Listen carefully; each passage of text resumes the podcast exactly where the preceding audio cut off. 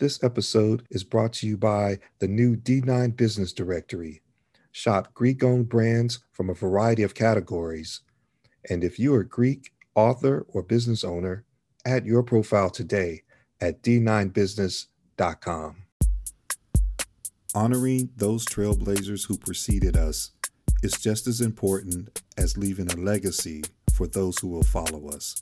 Greekly Speaking is about highlighting Greeks today who are creating positive change for tomorrow. We hope you enjoyed this episode. Welcome to Greekly Speaking. I'm Eric, and joining me for this episode is Emmanuel Cherillian of Alpha Phi Alpha Fraternity Incorporated. He was initiated in the Nu Gamma Lambda chapter of Alpha Phi Alpha in 2019. He's currently the executive director at Tank Educates LLC. Emmanuel, how are you doing today, man? Welcome to Greekly Speaking. Thank you for the opportunity. I'm doing great, and I'm glad to be here. Appreciate it, brother. Hey, man, I'm glad you had a chance to take a few minutes to talk to us today on the show. We kind of connected out there on social media. Uh, I got a, a, a, glimpse of some of the content you were posting with your initiative to help educate our youth, particularly our young men. And I, I said, let me see what inspired this brother to take upon this mission, man, because I, I, was so impressed. I felt so good that we have so many men, such as yourself, stepping up to the challenge. We often hear about the, the shortage of African American men in the education system, but you have stepped up to the plate and answered that call several times over right? So, because you're also a professor, I understand. Yes, sir. Professor of sociology and philosophy. Okay, and and where are you teaching currently? At Rutgers University as well as Rowan University. Uh, okay. New Jersey. Mm-hmm. Okay, and, and we'll just go ahead and put out there you're not speaking on behalf of those institutions Absolutely. or your fraternity. You're just a member with some verified experience that uh, we're delighted to have you share with us today. But you know, before we get into that, and we want to uh, unpack as much as we can, you know, let us hear a little bit about your background. And, you know, anytime somebody has said they did not, I, I got to find out what I need to find out and see what, what's going on. So, so first of all, where are you from originally? All right, so I'm actually born and raised in Elizabeth, New Jersey, but my parents are from Haiti. And so um, they traveled here to give their children a better chance in education. And so, uh, unfortunately, my dad did not get to see it. He, he, built his life to one day I'm going to go back to Haiti and retire and build this big old mansion. And his life was cut short. And so, and, and if I could be transparent with your listeners, my dad was murdered. All right. So that that that's very important in my story. Um, wow. I was lost. I didn't know what to do. Um, and I just remembered his sacrifice was for us to get a better education. So that's what actually motivated me to get to the, the pinnacle of the system to see how high I can go to basically repay the sacrifice that he did coming over here. Um, uh, he was murdered um, in the streets. Um, he was the cab driver, person robbed him. And so I had this idea of I wanted to make a change in my community. And not to go too long with my story, I just want to kind of tell you how I pivoted back to education. I was actually a business undergrad. And so I went to the business world. I really skyrocketed up, making six figures, living a good life, traveling 26 countries. But I felt empty. I just felt like, man, I should be giving back. So after 18 years of that, that's why I went to education for the very reasons you mentioned. Not enough of us in there. I felt like I could make a difference. And so I became a teacher and then and open my own education consulting company. So that's kind of what brought me to education where I'm at today. You know, we're all fueled by different circumstances yes, and life events, man. And it, it, sounds like you did a really good job of taking that experience and that set of Absolutely. circumstances and, and and using that to help get you in a better place where you can make an impact and and I commend you for that. When we talk about, you know, here on Greekly Speaking is you know, we have so many D9 Greeks that are doing some great things as far as community goes. Community service is one of the main things you're going to find in common with all of our organizations. I just want to understand a little bit about your your Greek journey and you know what what what attracted you to Alpha Phi Alpha. What mm-hmm. what what year did you join? You said 2019. 2019. Right? Yeah. So I, okay. I, I'm a I'm a later addition, and I have zero Greek in my family. So I, I I never seen it in person until I actually went to college campus. And on my college campus, it was the Qs, Sigmas, and Deltas who really had the stamp, which was William Paterson University. Um, there were no alphas at that time. That's another story, which we'll talk about. but, uh, uh, so I was a football player. And so for me, I, I, was busy doing that and I didn't really have the background. So I didn't really know the extent of it until unless what I saw at the parties. And I and I was already good with the social skills. So I was like, I didn't need it. I see so, how you slide that in. I, I like that. and so what happened, um, I, I became a lover of history after my bachelor's degree. So that's when I started doing the deep reading. We talked a little earlier about philosophy and things like that. I started really studying the civil rights movement and, and just, and I just realized D9 organizations, if you look at all the pivotal moments in African American history in this country, uh, when we talk about after Plessy versus, versus Ferguson, we start moving from that point on, a D9 organization was somewhere in the mix to the point of this month right now, uh, Black History Month, started by Omega Psi Phi and Alpha. You have Dr. Carter G. Woodson and Minister, uh, the Minister Freeman, uh, Moorland, excuse me, Minister Moorland. So my thing is, you start really breaking down our history, D9's all over the place. And so I started investigating at that point. That's what actually um, got my attention. And as I started studying, um, I started seeing a lot of alpha men that I looked up to as Martin Luther King, Thurgood Marshall, and I just really started really doing some insight into Alpha Phi Alpha Fraternity Incorporated. So that I, I patterned my life really behind Martin Luther King. So he has a huge influence of why I specifically went Alpha Phi Alpha. But that's really how my interest with the D9 organization came about. I love it, man. And um, so um, at your chapter, when you were initiated, how many other brothers came in with you? It was line of five. Uh, okay. So uh, I was the deuce. Uh, so Toussaint Louverture. Yeah, so they give me that. Two Sant. Okay, I get it. I get it. I love it. I love it, man. That that's all good, man. So you had you developed yes. this love of history, which kind of led you to a lot of exposure of the D9 organizations. What did your family think when you told them you were going to make this this move to the fraternity oh, thing, or was man. it just so new? they didn't quite understand why I was doing. They felt like I was accomplished, and they're like, you know, why do you think? And I just was like, I, just know this is something I need to do to continue to go where I'm trying to go. And man, now they're like, oh my God, you were right. The doors that's been open since I became a brother of Alpha Phi Alpha is uh, I can't even count. Um, just to give one off the top, uh, I'm now sitting on the board of directors of Camden Schools, and that was definitely through the uh, fraternity. Wow. So, so once you start getting these connections and network, um, you see it happening in a lot of other communities, uh, especially in the Jewish community. See how networking works. I think the D9 is strategically positioned where we can do it also for our, our community as well. So, so a lot of doors are open due to me being part of this great fraternity, Alpha Phi Alpha. I love it, man. And let me just ask this because I think you've probably done the most research of all of our guests so far, because being having a history background. If there was somebody who was thinking about, you know, joining a Greek organization, fraternity, or sorority, what advice would you give them? I, I would say um, do your research. All right, just don't just pick it because maybe you see a person, but understand um, what drives the fraternity or, or sorority in this manner.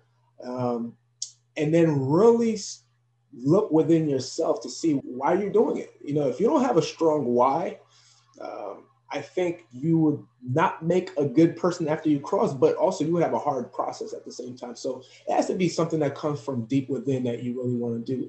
And I think the people that really are strategic when they when they're joining these organizations become the best members in my estimation. Uh, you don't have a person that crossed and then two years later they're not engaged anymore. So uh, really find out what's the driving force behind it. Tie that in with your purpose and your passion. And if the organization stands behind all that, then yes, I think it would be great. And the last thing I would say is this: um, you can be strong by yourself Um, I think Fabulous says it best. I could be a movement by itself, but we can be a force together. By me aligning with other like minded individuals who see the world in a different way, it has really catapulted my career, but also my connections at high levels. And so when I look at it, really, especially for the graduate chapters, um, as really a networking uh, group of like-minded individuals that are not only doing great successfully in the world, but also doing, like you said earlier, great work in the community. Last point on that, I was a community guy. I, I love doing work in the community, but what I'm able to do now, uh, 10 times stronger because I have a group of men that think the same way and have the same kind of passions. So we're able to multiply what I could have done just by myself. I love it. And I'm, I'm glad that you mentioned the mm-hmm. purpose and the passion because yes, that sir. definitely impacts the participation, right? Oh, yeah. And when you engulf that in a network of brothers or sisters that support you, uh, the sky's the limit. And, and I appreciate you sharing that with us, man. But what I really wanted to talk to you about in particular mm-hmm. is the work that you're doing with your organization, man. Tank Educates. Walk us through how that got started and, and, and tell us what that's about. All right, so I, am a man of faith, so I'm gonna tell you, uh, for me, uh, making money was never my main concern in life. It was I wanted to die empty. I want to make sure that everything that God gave me when He created me, that I left it out on the field before I go back home, right? And so I was in a space where I was in a good job, making good money, but I just knew I wasn't tapping into my potential. And so I, like I told you, I pivoted, left a good, you know, usually people leave jobs that they hate. I actually liked my job, but I just knew I wasn't feeling fulfilled. And so I said, I'm going to pour into the next generation of leaders and people in our community. And that's what drove me to be a teacher. Most teachers have a servant heart, from what I see it's, it's not a field that pays a ton of money. So if you're in there most of the time because you love the children or you want to make an impact. But there's so much red tape and bureaucracy in teaching now. Uh, most teachers now are not really being creative. You are told how to teach it, what to teach, how to, and so you, we've lost all creativity. So I said, this is what I'm going to do. I'm going to open my own education consulting company where I'm the boss. I create curriculum, I create what we're going to talk about, and no one can tell me how to do it. And so, along being a professor, I created my consulting company to address systemic things that I see in education, especially with Black and Brown boys and girls. Um, what I see, the curriculum doesn't reflect this. So, what tends to happen, you have a one size fits all curriculum addressed to a white audience, and they're forcing Black and Brown kids to assimilate to that it doesn't connect with us, we drop out at a higher rate. We're not interested. Our grades plummet. And so I'm trying to argue with my company. There's a reason why our high school graduations rates are lower and we don't go to college as often and we're not engaged. It's the curriculum, it's not the kids. And so now I spend my life work educating principals, teachers, superintendents um, about changing the curriculum to diversify it and connect with us. Last point on that is this Find me a five year old kid, put on a rap song, and yet they can tell me every lyric of the rap song without even studying it. We're very good auditory learners. We're very good with engaging with our bodies and movements, and we're very good with storytelling. So, because I know that when I teach, I teach in a very narrative, I, I use a lot of music, videos, very engaging space. And so what I'm trying to articulate with the school systems is that they have to diversify their teaching strategies so that way we're not just catering to one group. So that's what I initially started with. Uh, I don't know if you want to ask another question because we now are in another space, um, which is now the ex-offender space with Tank Educates. I love it, man, and and you really hit the nail on the head. I I experienced that many times, and mm-hmm. you know, mm-hmm. with family members, and I remember addressing a, a teacher for one of my family members, and I was like, well, and, and I think this person made a comment almost implying that they were underperforming. Yep. And I asked simply, what was the objective of the lesson? Mm, well, they're they're learning to write about what they read, and and I said, so what do you have them reading? We're on Shakespeare, number dot dot dot dot dot. I loved it. Um, you could ask any one of those folks any any questions about you know Michael Jordan or anybody else, and and they to your point, they could probably give you a 30 minute essay on what's going on. And I just challenged the person to think outside the box. I said, have you asked them what they prefer to write about? Have mm. you asked them what they had to deal with? Have go. you asked them? Have you ever thought about developing any variances to this curriculum so that you can still hit your target? Absolutely. While coming up with innovative ways to hit your students.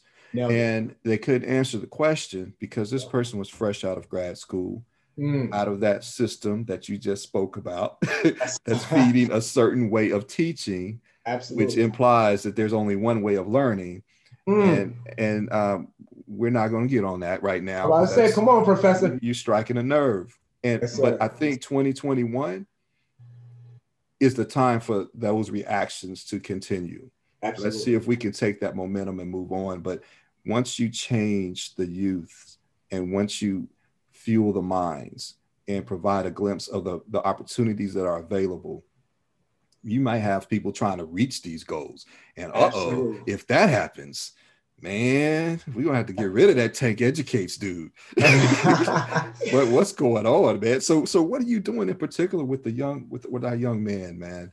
Um, yeah, so and, and, what feedback have you heard?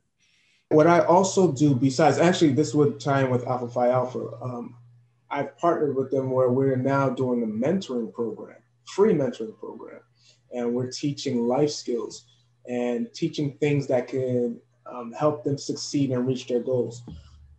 One of the things that I also push with school systems is that we got to stop pushing college is the only way in these communities.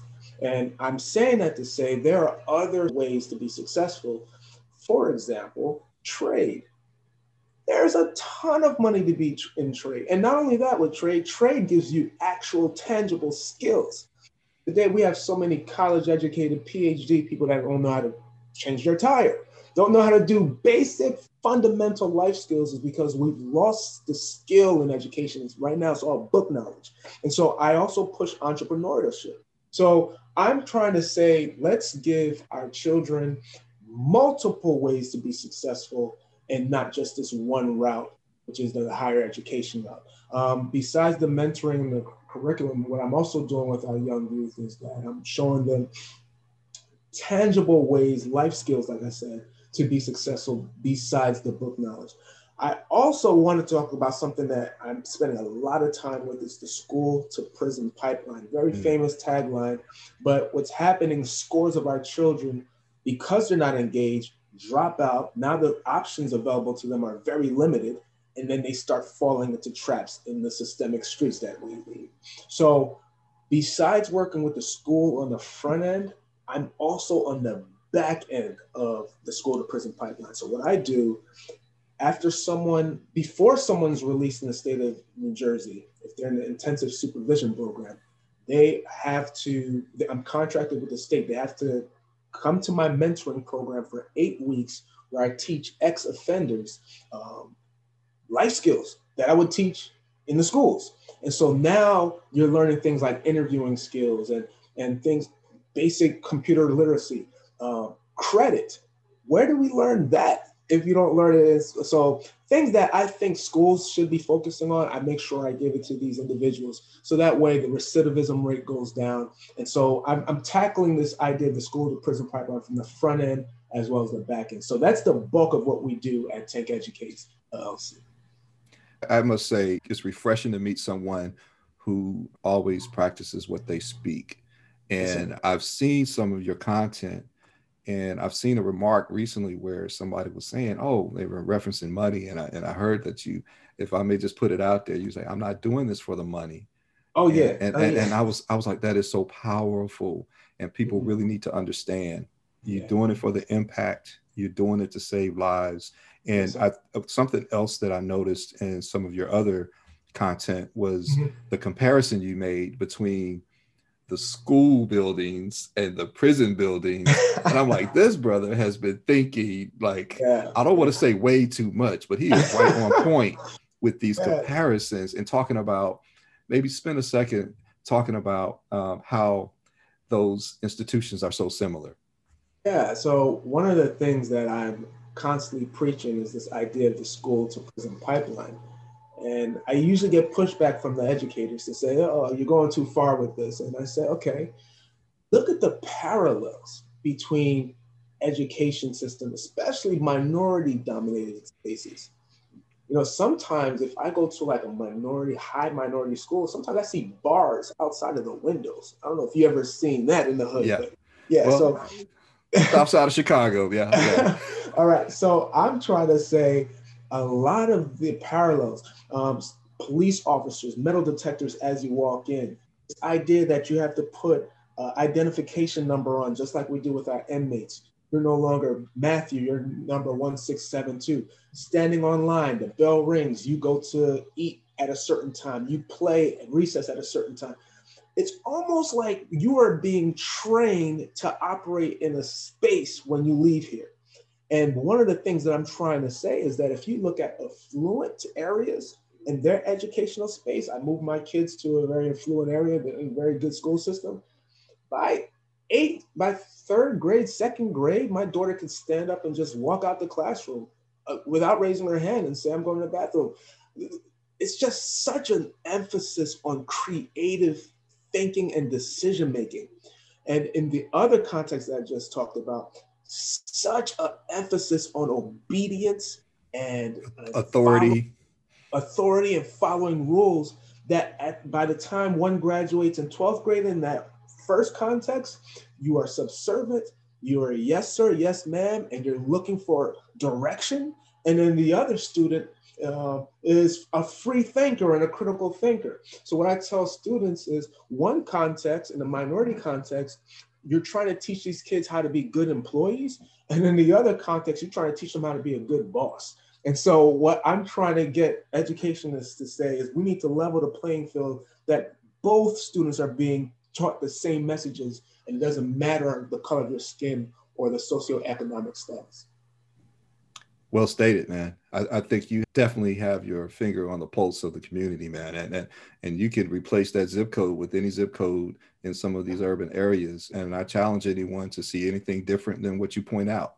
And again, I, I just want to commend you for having the wherewithal to form an organization that mm-hmm. can actually challenge these issues uh, in a formal way right? And, and, engaging with the state. And what I like about your story is that you set, you're a living example of how a professional business can be established and how mm-hmm. young men can say, oh, wow, I didn't know you can do that.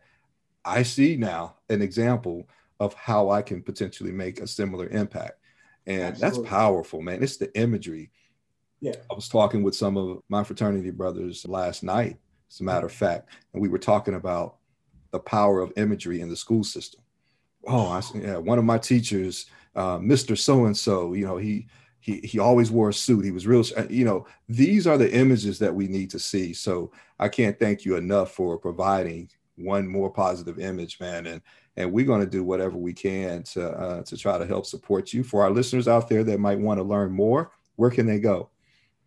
They can go to www.tank, T-A-N-K, educates with two D's, E D D U C A T E S dot com to see the scope of my work and see what I'm doing. I, am working with school systems, I'm working with ex offenders.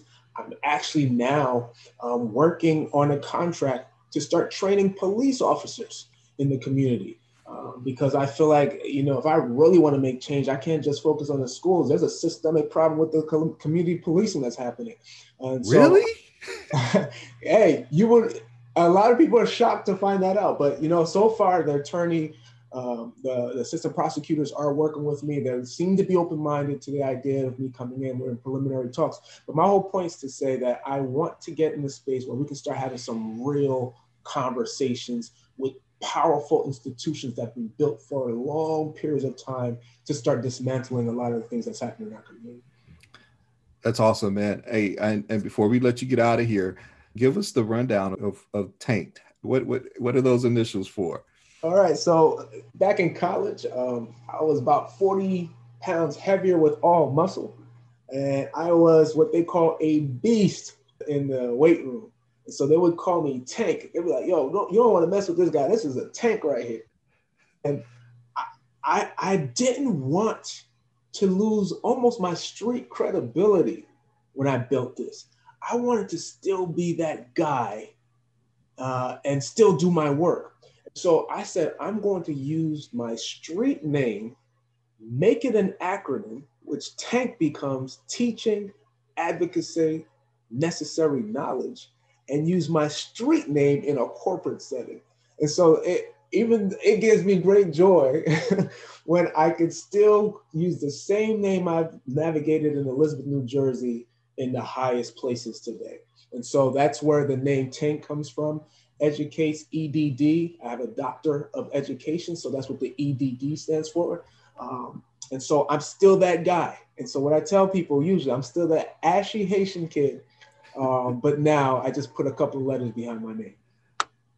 Dr. Emmanuel Cherillian, yes, Tank Educates. Yes, sir. Thank you so much for joining us on Greekly Speaking and educating us with some of the things we should be focusing on in, in 2021 and beyond, man.